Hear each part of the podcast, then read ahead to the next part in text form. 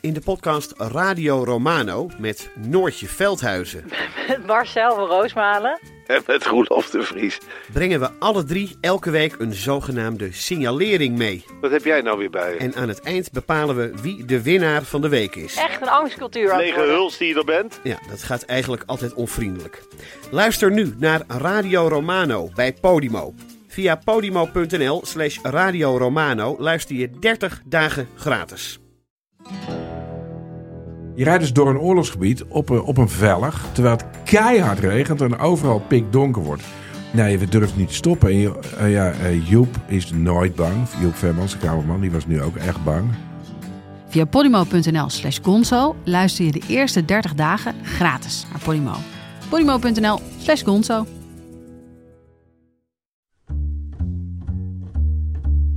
Hallo, dit is de wekelijkse podcast van de Groene Amsterdammer. Ik ben Kees van der Bos.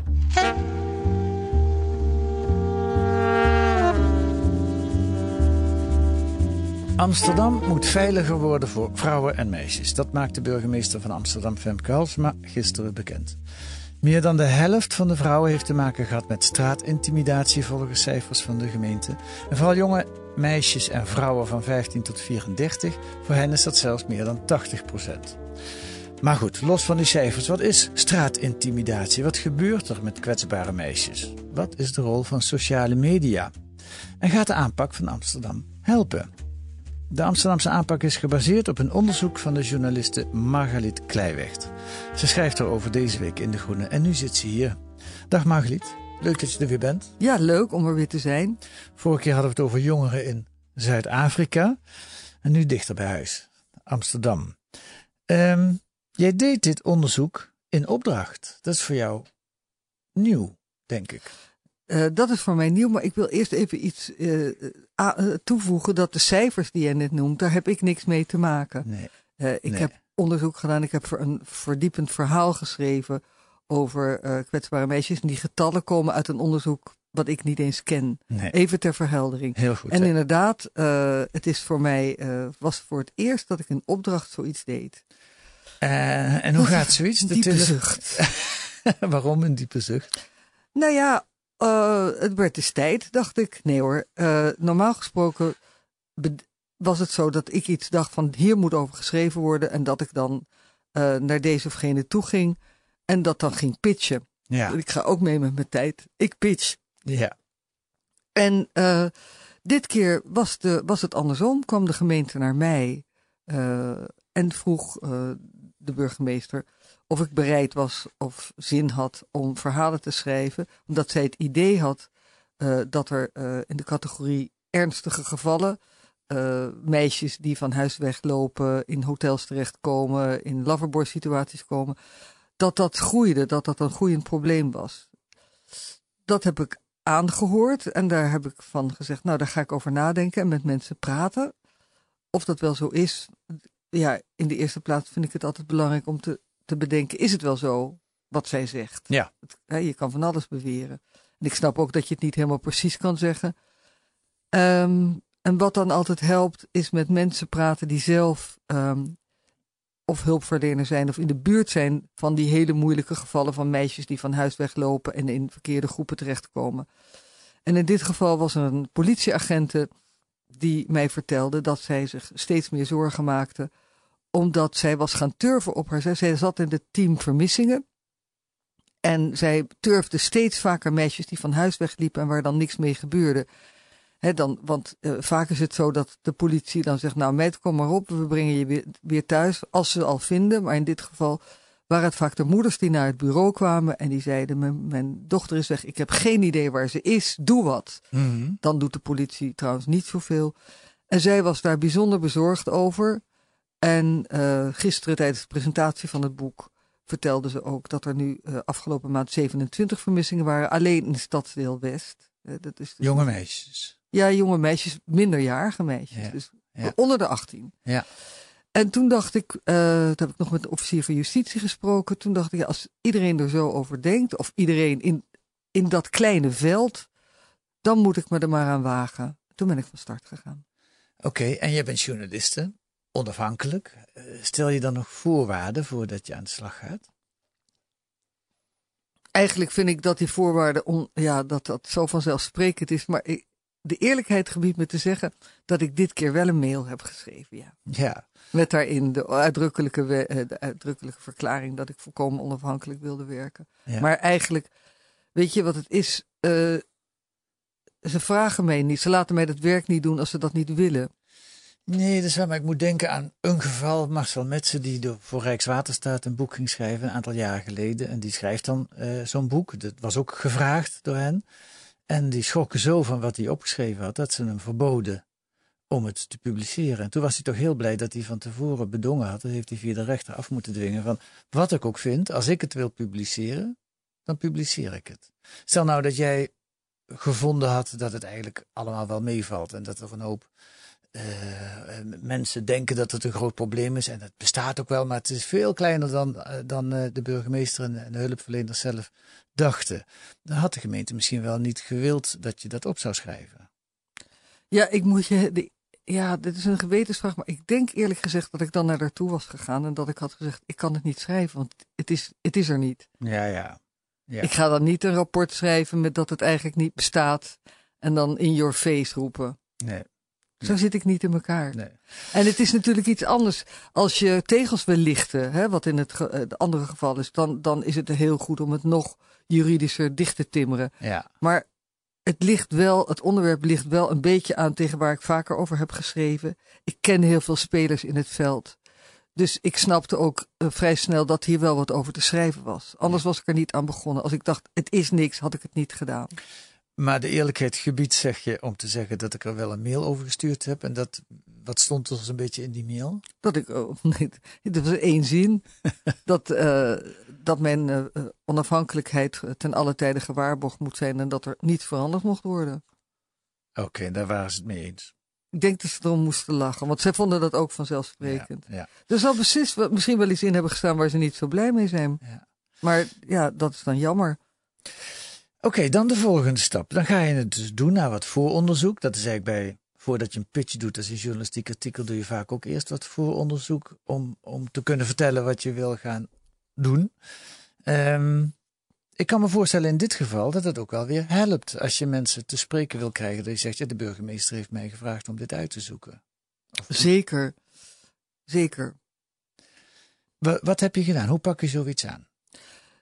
Eh, ja, nou, eh, in de eerste plaats, eh, je valt dan onder een afdeling. Ik heb niks met de burgemeester te maken, maar er is een actiecentrum Veiligheid en Zorg hier in Amsterdam, die met de meest kwetsbare groepen werkt. En er zijn ambtenaren die, die zich daarmee bezighouden, dus daar ben ik mee gaan praten. Want zij zijn ook een deel van die zorg. Ja, was in een ambtswoninggesprek geuit waar ik niet bij was, was voor mijn tijd. Waar al die partijen bij elkaar waren. Dus de partijen in West, in Zuidoost. Ambtenaren die eh, zich met de haren, eh, handen in het haar zaten over sommige meisjes. Nou ja, het eerste wat je doet is al die mensen afgaan die bij zo'n ambtswoninggesprek zijn geweest. En die moeten mij dan, dus en de politie en de officier en de ambtenaren en de hulpverleners. Die moeten mij vertellen wat er dan precies aan de hand is volgens hun. En of zij mij in contact kunnen brengen met vrouwen of meisjes die het betreft. En dan ga je van de een naar de ander. En zo werkt het het best. Dus Ja. je gaat rustig ergens zitten, je praat uren en uren. Eén moeder zegt, nou, ik, mijn buurvrouw ook. Of mijn, ik ken nog iemand die. Een meisje zegt ook, maar ga dan morgen mee naar dat. Want ik heb nog een. Dan zegt een ambtenaar, ja, we hebben zo'n grote conferentie morgen. waar over één geval wordt gesproken. Ga dan mee. Daar vraag ik alle hulpverleners, kennen jullie nog iemand? Je gaat mailen. En het netwerk breidt zich steeds verder uit. En ik vond het dus heel opvallend in deze zaak, in deze kwestie. hoe groot de medewerking was. Hoe groot, hoe belangrijk iedereen het vond, ook moeders, zelfs de meisjes, dat dit opgeschreven werd. Dat heeft mij enorm verbaasd. Ze hebben het ook allemaal van tevoren gelezen. Eh, eh, Oké, het is anoniem, maar het is toch een heftig verhaal soms. En het is hun eigen verhaal. En iedereen was blij dat dit werd gepubliceerd. Wat zegt dat? Nou, wat zegt? Het is journalistiek gemakkelijk dus. Gemakkelijker dan menig ander journalistiek ding. Ja, maar dat is dus raar dat het journalistiek gemakkelijk is. Want het gaat over heel erg intieme en heel erg kwetsbare dingen. De dingen die ik heb opgeschreven. Ja. Ik En- denk voor het, dus het is, het is, je kunt zeggen het is makkelijk. Het is echt moeilijker dan over de bloemenbollen schrijven, zal ik maar zeggen. Mhm. ik heb het idee dat, er dus, dat, eh, dat de burgemeester met dit deel van haar plan echt iets wezenlijks aangeraakt heeft, wat langzaam nu boven water komt. En dat men daar toch een beetje op zat te wachten van leg het nou eens vast. Ga die casuïstiek in. Dat zei Herman Bolhaar, de oud-procureur-generaal, die er ook was gisteren. Die doet nu de grote man op het gebied van mensenhandel landelijk. En uh, die heeft ook het idee dat die casuïstiek dus ontzettend belangrijk is om zo'n ingewikkeld probleem, wat je heel moeilijk bewezen krijgt hè, in die, die zaken, mensenhandel, dat je daarmee een bijdrage levert. En ik vond het dus opmerkelijk dat alle partijen die bijdrage wilden leveren. Ik geloof misschien dat er één iemand niet met me wilde praten. Laten we eens kijken naar de casuïstiek, zoals je dat noemt. Het probleem. Eh, je hebt ook de meisjes die het betreft, een aantal heb je gesproken. Hoe, Dan zal ik het probleem dus proberen te vertellen, wat het precies is. Ja. want het gaat dus hier om meisjes uh, tussen de 15, laten we zeggen tussen de 15 en de 19. Het probleem wat zich voordoet is dat, steeds, dat meisjes steeds vaker in de verkeerde groepen terechtkomen. En dan dingen doen waar ze misschien later spijt van hebben. Ze, spijbelen van school. Uh, dan gaan ze vervolgens in, komen ze in een peergroup terecht waar iedereen van school spijbelt. School signaleert het niet, want die willen hun imago goed houden. Dus die gaan niet zeggen. Met name in Zuidoost een groot probleem, in West ook wel. En vervolgens uh, zijn die meisjes allemaal op sociale media. Ja, de telefoon... Snapchat is de grote, uh, ja, dat is hun grote vriend. Alles wordt de hele dag gefotografeerd en online gezet. En dan is een van de dingen die ze heel leuk vinden. Vaak zijn het meisjes die s'avonds niet uit mogen. Dan gaan ze wel uit en dan gaan ze naar een hotel. Waar een meerderjarige jonge man al een kamer heeft geboekt. Daar zat de tank. Tegenwoordig heb je een tank met lachgas klaar. En dan is het. Ja, ik heb zelfs foto's gezien van een jacuzzi waar ze met z'n allen in zaten. In zo'n Van der Valk hotel. Dat ik echt dacht: hé, hey, wauw. En het is voor hun deel van hun leven. Want ik zat op een dag met een meisje ergens wat te drinken. Met, die had een foto gemaakt van een drankje wat, ik, uh, wat ze dronk. En de volgende dag was ik bij de straatcoach even verderop. En die zei, nou, uh, gisteren hebben we iemand uh, aangetroffen in zo'n hotel. En toen zag ik de Snapchat. Dat was dat meisje waar ik mee zat te praten. Was een half uur later in het hotel aan het lachgas. Dus ze maken je ook van alles wijs. Want ze zei dat ze naar een hele belangrijke afspraak moest. Mhm. Dus het is gewoon een subcultuur. En die subcultuur, die, dat, is dan, dat zijn dan meisjes die, die ja, kwetsbaar zijn, die allerlei issues hebben. Die, soms zijn ze depressief, ze hebben ADHD, hebben gescheiden ouders, vaak een halve of een hele migrantenachtergrond tussen twee culturen. Alles komt daar voorbij, komt samen. De jongens hebben dat ook dan zo'n beetje. En uh, dan willen ze heel graag mooie tassen of schoenen van Louboutin, die dan 600 euro zijn. En die jongens die geven ze dat dan voor seks. En tegelijkertijd wordt er thuis niet over seks gesproken, want dat is een taboe. Dus die moeders die doen ook, ook tegen mij alsof dat niet bestaat. Alsof ze zitten te patiënten in zo'n hotel. Want dat weten die moeders dan wel. Want die moeders volgen die meisjes dus ook op sociale media. En dat is wel iets nieuws dat is, het is dus anders in die zin dan Loverboys, dat die meisjes echt ook een actieve rol erin spelen soms. Dus uiteindelijk worden ze ook wel slachtoffer, maar ze zijn soms zelfs ook wel dader, dat ze andere meisjes meenemen. Dus van alle kanten is het goed om dit probleem eens aan te vliegen. Maar nu heb ik er genoeg over gezegd. Is het duidelijk, Kees? nou, we gaan het nog duidelijker maken. Want, pardon.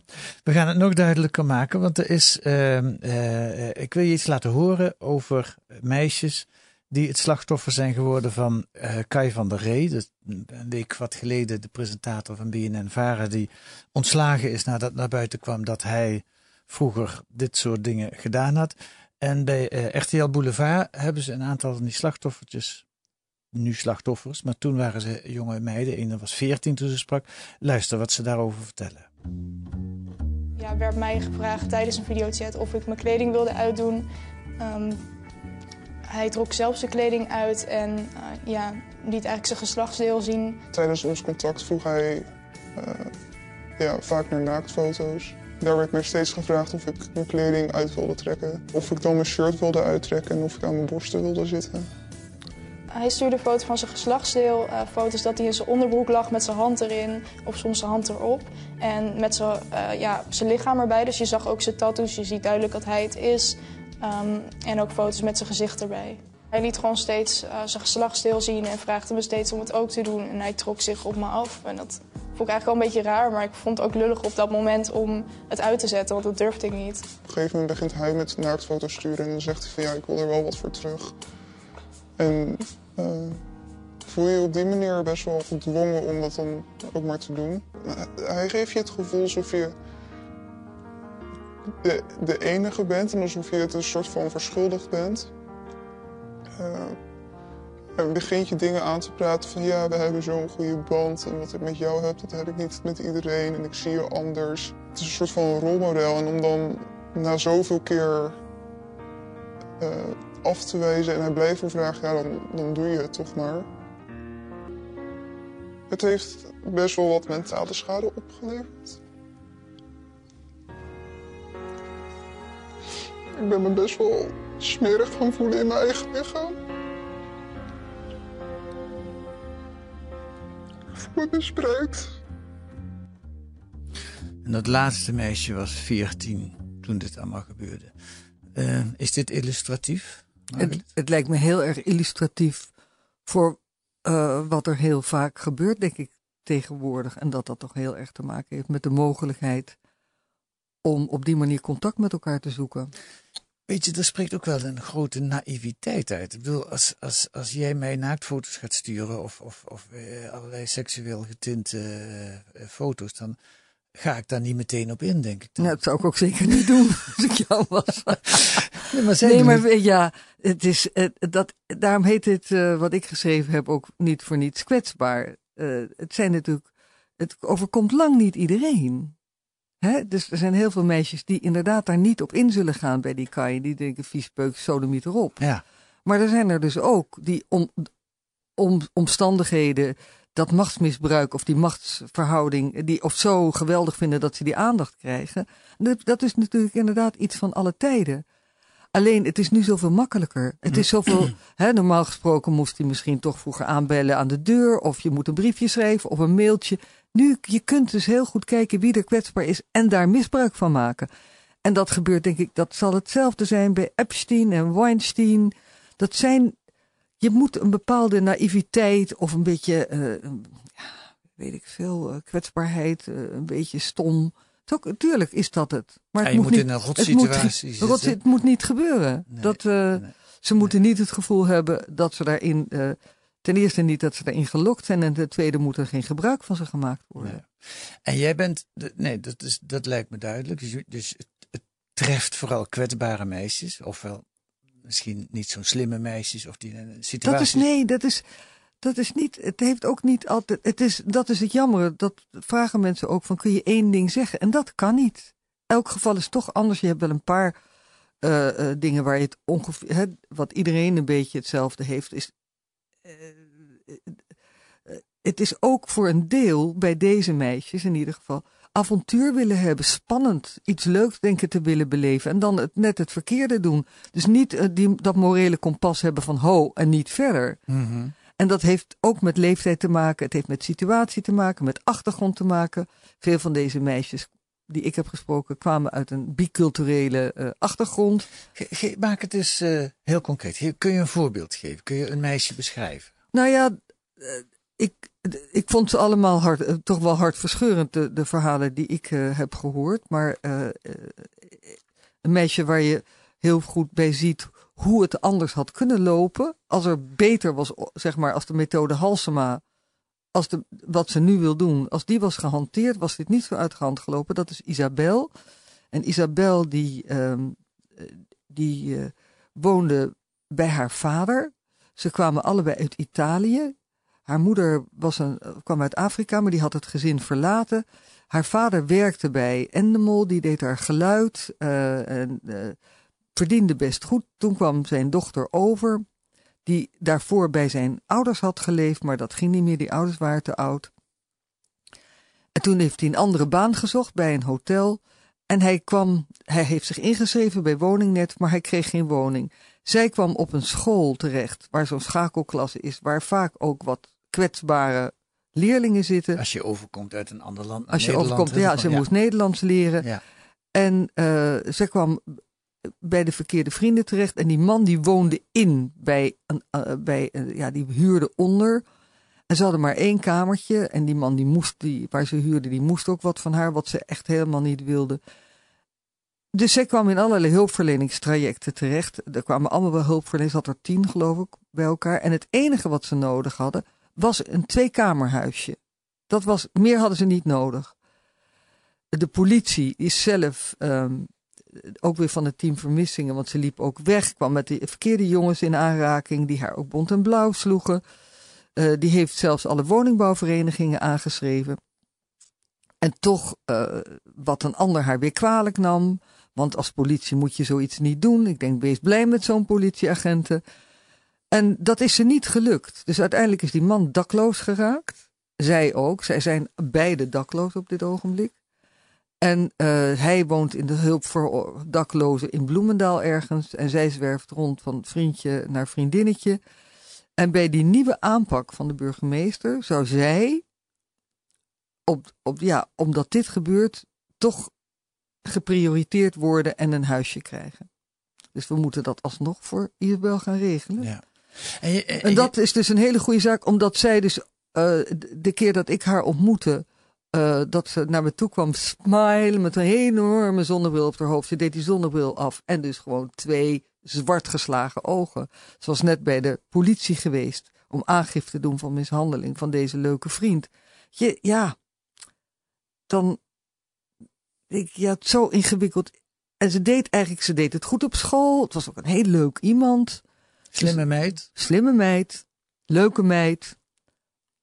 Met wat issues, maar die heb ik niet. Ik vond er enig. Ja. En, uh, uh, en uh, dat, dat is voor, denk ik, hulpverleners ook heel frustrerend. Dat ik ook denk, want die man liet mij dus die lijst van hulpverleners zien. Dat is crazy. Ja, dat zei je even, en, by the way. Tien hulpverleners, is dat echt tien? Of, of ja, je... ik, had, ik, heb, ik heb het nog. Ik heb ze allemaal. Al de adressen, de telefoonnummers. En nee, wat, echt. wat moet ik er dan denken? Iemand van schuldhulpverlening of iemand van de jeugdzorg? Iemand van, nou ja, ik kan er geen tien bedenken eigenlijk. Ja, nou ook iemand waar ze dan, want om, ja, het gaat wel ver dit, maar om, uh, er was toch een kans dat ze dan een huisje zouden krijgen, maar, maar dan moest zij met een psycholoog gaan praten. Dus die zat er ook bij. Hm. En zat er ook een maatschappelijk werker bij. En ja, nee, zo, it adds up. Hm. En in die nieuwe, uh, En ja, uiteindelijk hebben die tien... Nee, je hebt het niet voor elkaar kunnen krijgen. En die nieuwe aanpak, je hoopt maar dat het goed gaat. Hè, die top 600 aanpak, die ze dan wil doen nu de burgemeester voor slachtoffers in plaats voor daders. Die- we even uitleggen. Die top 600 was van Eberhard van der Lane. Die had het bedacht om de, de, de topcrimineeltjes in Amsterdam aan te pakken en heel intensief stuk voor stuk te gaan begeleiden. En die aanpak stelt Helsema nu voor voor deze slachtoffers. Ja, voor, dus, voor Isabel, zal ik Ja. maar zeggen. Die zou Ja. daar dan onder vallen. Ja. En een van de dingen eh, die daar heel belangrijk zijn, is dat er één iemand eindverantwoordelijk is. Dat is dan, en die gaat dan meteen een aantal van die tien hulpverleners afscheid van nemen. ja, het lijkt soms zo vanzelfsprekend. Ja, hè? Precies. Maar, maar, zo, maar zo makkelijk is het niet een hulpverleningsland. Dat moet bedacht worden, dat er één iemand verantwoordelijk is. Ja, dus op zich vind ik misschien wel eens leuk om te gaan pitchen als volgend onderzoek. Dat ze daar maar niet van afkomen. Dat iedere keer weer al die hulpverleners over elkaar heen buitelen. En er vervolgens toch echt niets gebeurt in het geval van Isabel. Oké, dan de aanpak van eh, Amsterdam nu. De, je hebt het dus al, al genoemd. Dat is, het komt er in, in de kern op neer dat je zo'n zo'n meid, zo'n vrouw als Isabel, eh, dat er een verantwoordelijk hulpverlener komt die zegt: we gaan deze zaak aanpakken. Van kijken, wat is de kern van het probleem? Wat kunnen we eraan doen? Ja, en ik denk ook, want dat was ook eh, bij Van der Laan zo. eh, ja, dat je dus geld investeert eigenlijk in iemand. Dus dat ze er bovenop zitten, dat zij een opleiding gaat doen, dat ze Ja. daarin investeren, dat er huisvesting. Het is ook heel praktisch. En ik geloof dus heel erg in vooral praktisch. Hm. Geef die meiden die, ja, die zo eh, ontsporen, kijk wat ze willen, kijk wat je voor ze kan doen en zorg dat ze gewoon op een goed spoor komen. En dat kan. Want een paar van de meisjes uit eh, dit verslag, daar is het al, die zijn al op de goede weg. Dus eh, ik ben daar in mei mee begonnen of zo. En die zijn nu, één is er al, eh, want sommige meisjes zitten al in die aanpak. Die zijn uit de aanpak. Die, die hebben het goed gedaan. Er Het is zal niet in alle, alle gevallen eh, redden, maar ik, ik Ja. geloof er heilig in. Ja. Er is geen andere manier. Ja. Ja. Dankjewel, Margeliet. Deze week uitgebreid te lezen in uh, De Groene Amsterdammer. Uh, en tot de volgende keer.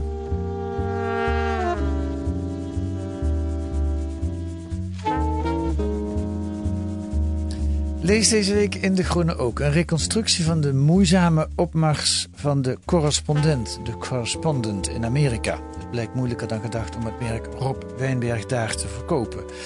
En een profiel van Lisbeth Zegveld, de mensenrechtenadvocaat die al 20 jaar strijdt voor erkenning van oorlogsslachtoffers. Dat kan allemaal met een abonnement of een proefabonnement. Voor 15 euro krijgt u 10 weken De Groene. Volgende week zijn wij er weer met deze podcast met analyses en achtergronden eh, bij het nieuws. Vergeet niet om ons sterren te geven of misschien zelfs een recensie in uw podcast-app. Deze week werd de Groene Podcast gemaakt door Rosa Uiterwaal en Kees van der Bos. En de muziek is het Tune for N van Paul van Keemna.